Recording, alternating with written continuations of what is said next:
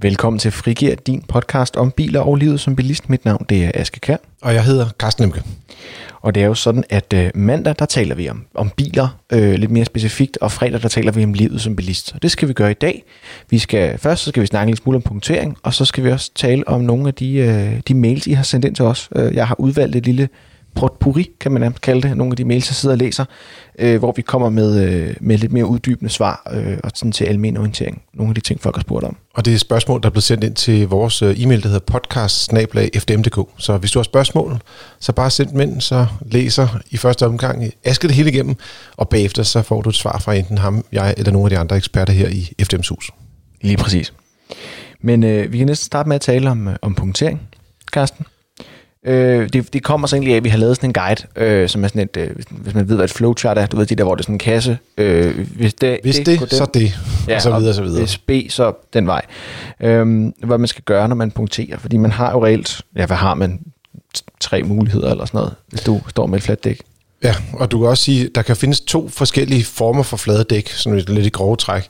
Enten har du sådan en punktering, som sker nede i dæksfladen, eller også så har du en punktering i dæksiden. Og hvis du har punktering i dæksiden, så kan man ikke gøre så meget. Så bliver du nødt til at skifte dækket ud. Men hvis det er i dækfladen, så kan man faktisk godt ligesom hjælpe bilen undervejs. Så det er ligesom de 2 grundlæggende punkteringer, man kan have i en bil, ikke? De fleste af dem sker i selve dæk, altså dernede, hvor dækmønstret ligger. Men det kan jo godt sidde lige på kanten måske, at det hvor dækmønstret er. Og så kan du for eksempel ikke rigtig bruge de her hjælpemidler, som er til punkteret dæk. Nu tænker jeg, det umiddelbare hjælpemiddel, jeg tænker på ved punkteret dæk, det er et reservehjul.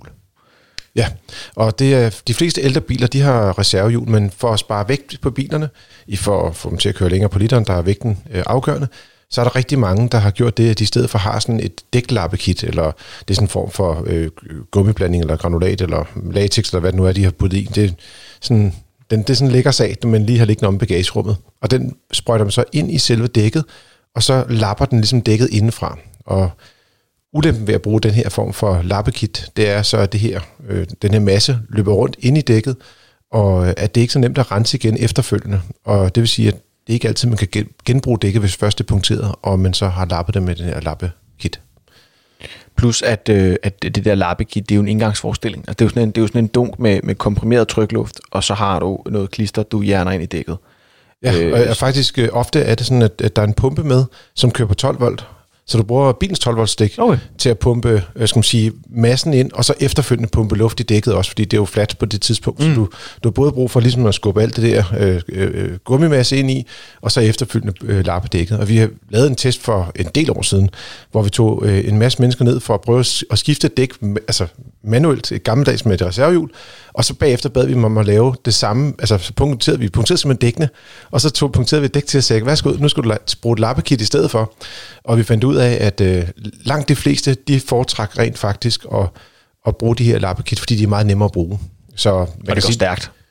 Ja, men det er også nogle gange spørgsmål, om du kan, eller om man føler sig tryg ved det, og kan du overhovedet løsne boldene? Altså, der er mange, der ikke er... Vi havde både mænd og kvinder og forskellige aldre og sådan nogle ting, for at prøve at se, hvor lå det henne af snittet. Og selv mændene var der nogle af dem, som man skulle sige, de var de stærke nok, det var de måske, men de synes, det var mere besværligt og ligesom at pille et dæk af og sætte en anden dæk på, ikke? Og der foretrak de også den her løsning med lappekittet. Så det er i praksis nemmere og lettere og rigtig godt, hvis man har virkelig travlt. Men der er også en omkostning ved at bruge det. Ja, altså det nemmeste er vel at bare ringe til sin vejhjælp og få dem til at hjælpe dig. Ja, og du kan sige, hvis det er i hvert fald der, hvor du har lavet den der convenience-løsning, fordi så uanset hvad der skal laves med bilen efterfølgende, om det er lappekit, der skal puttes i, om du skal skifte et reservehjul til et andet reservehjul, eller de kan faktisk også i mange tilfælde lave sådan en lapning af dækket udvendigt, sådan en nødlapning, som man kan trille hen til et værksted og få skiftet dæk der, eller måske endda få lappet det rigtigt indvendigt. Der findes sådan 2 måder at lappe dæk på, og den ene slags, det er det, de gør på stedet, der kan de putte en lap i udefra, men det er jo klart, når der er noget, der er blevet sat i udefra, så kan det også falde af igen. Og dermed er det ikke en vejeløsning, men det er sådan en nødløsning, man kan bruge fra vejhjælpen. Men det kan hjælpe dig, sådan at du i virkeligheden ikke skal gøre noget selv. Og det vil nok være den rigtige løsning for rigtig mange bilister. Og altså, hvis du har et reservehjul, og man skal skifte, er der sådan noget, man skal være opmærksom på der? I forhold til reservehjulet, så skal der selvfølgelig være luft i det, og det er der mange, som der glemmer at tjekke løbende. Det vil sige, at hvis du kommer ud, og du har punkteret dæk, og du så vil erstatte det med et halvfladt dæk, så er du ikke godt hjulpet. Så bliver du stadig nødt til at putte lidt ekstra luft i på en eller anden måde. Og så kan det også være lidt af et griseri, vil jeg sige, altså, fordi at dæk er bare meget beskidt. Jeg ved ikke, om du, hvis du tager en hånd ned på en fæld, så vil den være beskidt af vejsnavs, men også bremsestøv og flyverust og sådan nogle ting. Så den skal du have ind, det beskidte dæk skal du ind i bilen. Så på den måde er der nogle ting, man skal tage hensyn til der. Og måske også på den måde lige, altså det ved ikke, jeg har ofte haft lidt et par handsker liggende i bilen eller sådan noget, som man kan bruge, hvis nu man kommer ud i sådan en situation. Og så er der også den, altså der er jo nogle gange en bundkraft med i bilen, hvis du har et reservehjul. Den er vel, altså jeg husker dem ikke. Den er ikke verdensklasse. Det er jo ligesom den, igen, noget af det ligger i, at de skal gøre det så let som muligt. Men også, der ligger også en økonomisk kalkyle i det. Det er simpelthen noget, der er blevet brugt. Altså, det er beregnet til at bruge én gang, måske 2 gange. Man kan jo godt bruge dem flere gange, men jeg synes, kvaliteten af de dundkraft, man ser, der ligger i bilen, de bliver dårligere og dårligere over tid. Og de står også lidt mere ustabilt i forhold til, hvis man har en, skal man sige, en rigtig værkstedsdundkraft. Så man skal i hvert fald være meget påpasselig, hvis man bruger det. Og kun skifte på en plan flade, og det hele skal være, du ved, det er ikke noget med, at nogle grus ude i grøften, eller nogle dæk ude i gruset, eller ude i grøften, det må heller ikke være op ad bakke, eller ned ad bakke, sådan nogle ting, så kan man risikere at den simpelthen vælter. Så rådet herfra, hvis man punkterer, Carsten, hvad er det i kort træk? Jamen altså, for første skal man jo finde ud af, hvor man er punkteret henne, og hvis det er på dæksiden, så bliver man nødt til at ringe efter vejhjælpen. Der er ikke andet at gøre. Og alternativt, hvis man har et reservehjul, og det er så mest ældre biler, der har det, så kan man jo selv skifte i så fald. Mm. Hvis man har en punktering, som er nede på dækfladen, så kan man så vurdere ens egne evner, skråstreg også, hvor travlt man har, og så enten bruge reservehjulet, eller putte det her lappekit på, og alternativt vente på vejhjælpen. Jeg synes, det sidste giver mest mening. Især det her lappekit. Der er nogle økonomiske konsekvenser ved det. Fordi hvis du bruger det, så skal du i de fleste tilfælde købe et nyt dæk, fordi at man ikke kan få det her masse væk igen efterfølgende. Altså det dæklappekittet. Det kan man ikke få ud af selve dækket på indersiden. Der er også mange tilfælde, hvor det er, at der sidder jo ofte sådan en dæktrykssensor, i hvert fald i nye biler er der, i de fleste biler sådan en dæktryksensor, og den kan også gå, så det vil sige, at du har måske 1000 kroner på et dæk, 1000 kroner på en sensor, eller 500 kroner på en sensor, så kan du risikere, at hvis du skifter et dæk, at det er slidt ret meget ned, så du skal skifte det dæk, som er sidder på samme aksel, fordi at, der må ikke være for stor forskel på dækkenes højde, og jo mere slidt det er, jo lavere bliver de. Mm. Og så skal du selvfølgelig købe det her dæklappekit igen, som man kun kan bruge en gang. Så der ligger måske sådan 4-5.000 kroner og venter på en, hvis man bruger det her kit. Og det kan man måske spare, hvis det er, at man får vejhjælpen til at komme og hente en og køre en hen til et værksted, der kan lappe dækket indenfra. Ja, så skal man også huske med de der lappekit, at du må typisk ikke køre særlig stærkt på det. Det er typisk... Nødhjulene der på bilerne, der er meget få biler, som har fuld størrelse hjul i reservehjul, men reservehjulene er sådan nogle nødreservehjul. Det er typisk max 80. Lappekit, max 80.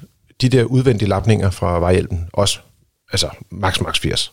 Så det er et spørgsmål om lige at kunne komme frem til det, man skal kunne.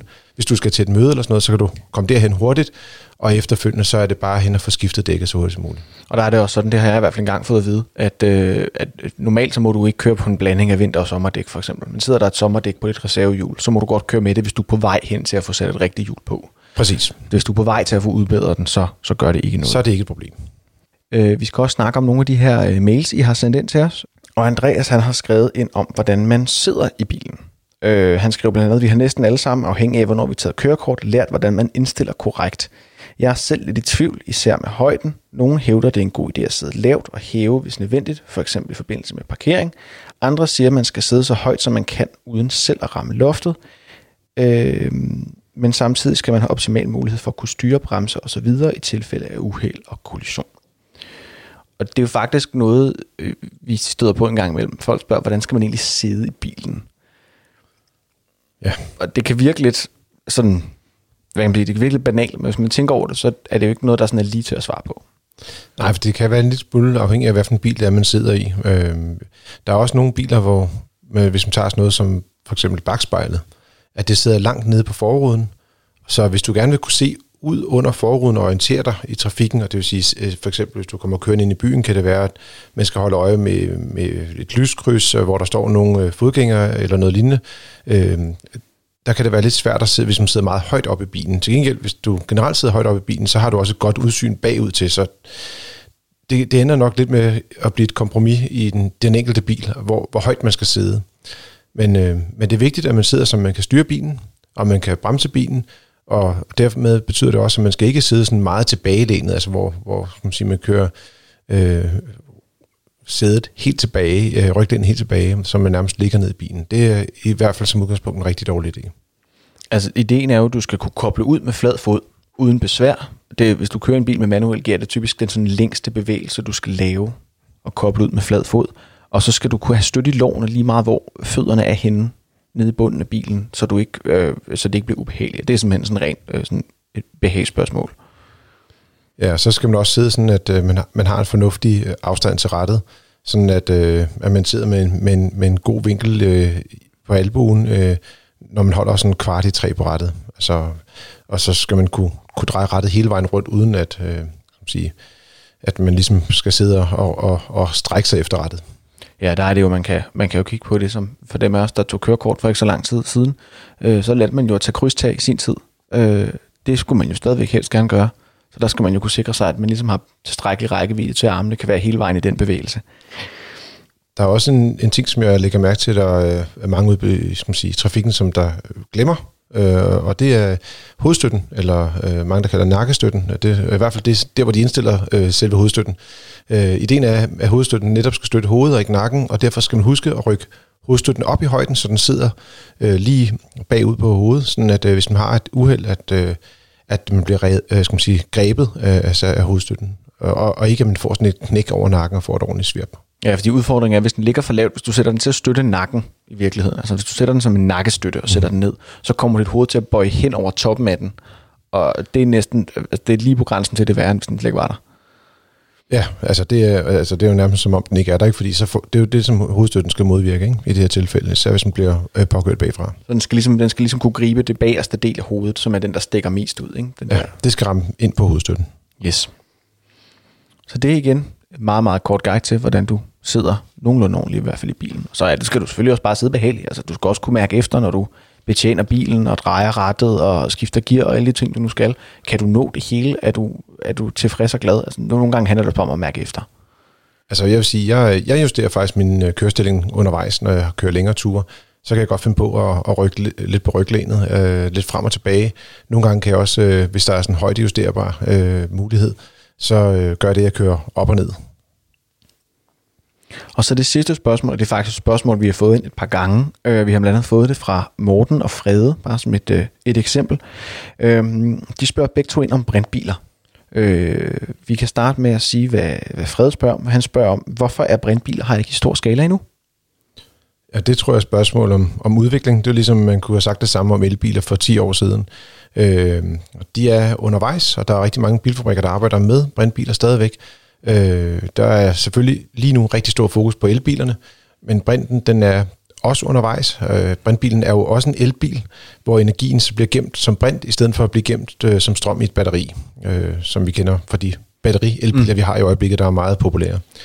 Så jeg vil sige, der skal nok komme mere fokus på det. Der er heller ikke så mange biler, der sådan rigtigt er i salg i øjeblikket. Der er noget, Toyota har en model, og Hyundai har også en, og Honda har en bil, som der kører herhjemme også, men der er ikke sådan rigtig mange brintbiler på markedet. Og derfor så, kan man sige, det er nok derfor, der ikke er så meget fokus på dem nu. Så når der er flere producenter, der ligesom lancerer produktionsbiler, så tror jeg også, der vil komme en større fokus på dem. Prisen på dem ligger lige omkring 600.000, og det afspejler på ingen måde, hvad bilen koster at lave. Det er sådan en pris, de har valgt, det skal koste, og så sælger de x antal biler til de penge. Og så har vi også stadigvæk, altså sådan helt infrastrukturmæssigt, er der også nogle udfordringer med brint stadigvæk. Altså Danmark er faktisk et relativt brint-egnet land, fordi at vi ikke er så store. Ja, plus at vi har faktisk ret mange brintstationer i dag, og man kan sige, at det der er fordel med brint, det er, at du har en ret god rækkevidde på de moderne brintbiler. Så man kan godt køre langt imellem tankstationerne, skulle jeg sige, men der er også langt imellem tankstationer nu til brint, ikke? Så jeg vil sige, det er i sådan vorten, det er på vej frem, og når det bliver mere mainstream, så skal vi nok også bruge mere tid på dem. Jeg kan i hvert fald huske, det var egentlig meget sjovt, da vi lavede den der til Car of the Year i Danmark, Tannis-testen der, hvor den foregår jo altså et godt stykke op i Nordjylland. Op i Tannisbugten. Op i Tannisbugten, ja. Og der havde vi for... Det er Hirtsals, lidt øst for Hirtsals, for dem, der ikke lige kender Tannis over mig. Og der havde vi i hvert fald Hyundai Nexo med, som en af de her to reelle brintbiler, der er. Udover Toyota og så den her halve brintbil fra Honda. Og der skulle vi køre til Aalborg for at fylde brint på den. Så det var sådan, at der var en mand fra Hyundai, der stod op 5:00 om morgenen for at kunne køre ned og fylde den op med brint, og så måtte han køre med 90 km/t tilbage til Tannisbugt, for at sørge for, at der var så meget brint på som muligt til de testkørsler, der skulle være. Sådan helt lavpraktisk. Og tilsvarende, det kan jeg huske dengang, at Mirai kom fra Toyota, der gjorde det faktisk det, at de havde hyret et vejhjælpsselskab til at køre bilen ned for at blive tanket op, og så blev den kørt på lade op til Tannis igen, så du kan få den maksimale rækkevidde deroppe. Men det er jo også man kan grine lidt af det, men det er jo også bare fordi, altså infrastrukturen er der ikke rigtig endnu, og det skal nok komme. Altså, og jeg tror også, at brintbiler har en god chance, fordi at de er utrolig hurtige til ligesom at blive fyldt op igen. Det minder meget om det, man kender fra benzin- og dieselbiler. Så brintbiler, de giver god mening, men de er ikke rigtig klar til at blive solgt i stor skala endnu. Og det gælder vel både på udviklingssiden fra bilfabrikanterne, som ikke rigtig føler, de er i mål med at lancere noget på brint endnu. Jamen det er også bare, at teknologien er meget, meget dyr i øjeblikket, så de skal have fundet en billigere måde ligesom at lave hele det her. Hvad skal man sige? Hele brintteknologien skal bare blive billigere, end den er i dag.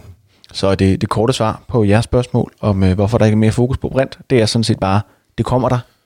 Der er bare stadigvæk noget udvikling, der skal ske, både prismæssigt og infrastrukturmæssigt og sådan rent teknologisk. Og så følger vi selvfølgelig udviklingen tæt her i FDM, altså både på alle vores medier på FDM.dk, i Motors selvfølgelig, og der skriver vi om, når der kommer nogle nye modeller, og der er flere producenter, som sagt, der er på vej. Toyota er i gang med at udvikle en ny version af deres brintbil. Ja, Mirai, som ser meget pæn ud. Den første var meget mærkelig, og den anden ser ud til mig. Jamen, det var den virkelig. Det var et spøjs design, det har valgt. De sagde, der er alligevel ikke nogen, der skal købe den her rigtigt, så vi laver bare en underlig bil. Men den anden generation af Mirai er faktisk en rigtig flot bil. Så det bliver spændende at se, hvordan den bliver. Så hermed opfordrer til at tage et kig på den, hvis man er interesseret i at have en brintbil. Jeg kan ikke huske, hvornår den kommer, men det var i løbet af 2020, jeg er ret sikker på. Der er også en masse brint, vi får lov til at se i forbindelse med OL. Så hvis man er olympisk interesseret, så kommer man til at se brintbiler i den forbindelse. Eller hvis du, kære lytter, er olympisk atlet, kommer du også til at se. Der kommer til at være nogle selvkørende brintbusser, eller hvad det nu var, som Toyota futter rundt med. Lige præcis. Til OL i Japan. Så der kan man også følge med der. Men hvis du har lyst til at læse mere om de her emner, så er du meget velkommen til at gå ind og kigge i vores episodebeskrivelse. Og der er også nogle links ind til vores hjemmeside, fdm.dk. Så i dag har det jo været fredag, så vi har talt om livet som bilist, og næste gang vi skal høres ved, det er på mandag, og der skal vi tale om udstyr faktisk. Vi skal tale om noget af det udstyr, vi kigger efter, når vi tester biler, og noget af det udstyr, du burde kigge efter og forvente mere eller mindre af de biler, du kigger på, hvis du vil have en god oplevelse med dem. Man kan sige krydser, der skal sættes i bestillingslisten, hvis det ikke er standard i hvert fald. Ting, du skal regne med i prisen. Så må du meget gerne hoppe ind forbi din podcast-app, og give os nogle stjerner, gerne give os en anmeldelse. Og så er du selvfølgelig altid velkommen til at sende det her videre til en ven. Det er til fri afbenyttelse. Og hvis du kunne tænke dig at sende ris, ros, eller måske har et spørgsmål, som du gerne vil have med i næste omgang, vi laver svar på spørgsmål fra mailboksen, eller vi svarer typisk på mails, der kommer ind løbende, og så nogle gange så gør vi mere uddybende her i et afsnit. Så er du altid velkommen til at sende mail til podcast-snabel@them.dk. Og så er der altså ikke så meget andet tilbage at sige tak for denne gang, og vi høres ved på mandag. Vi høres ved.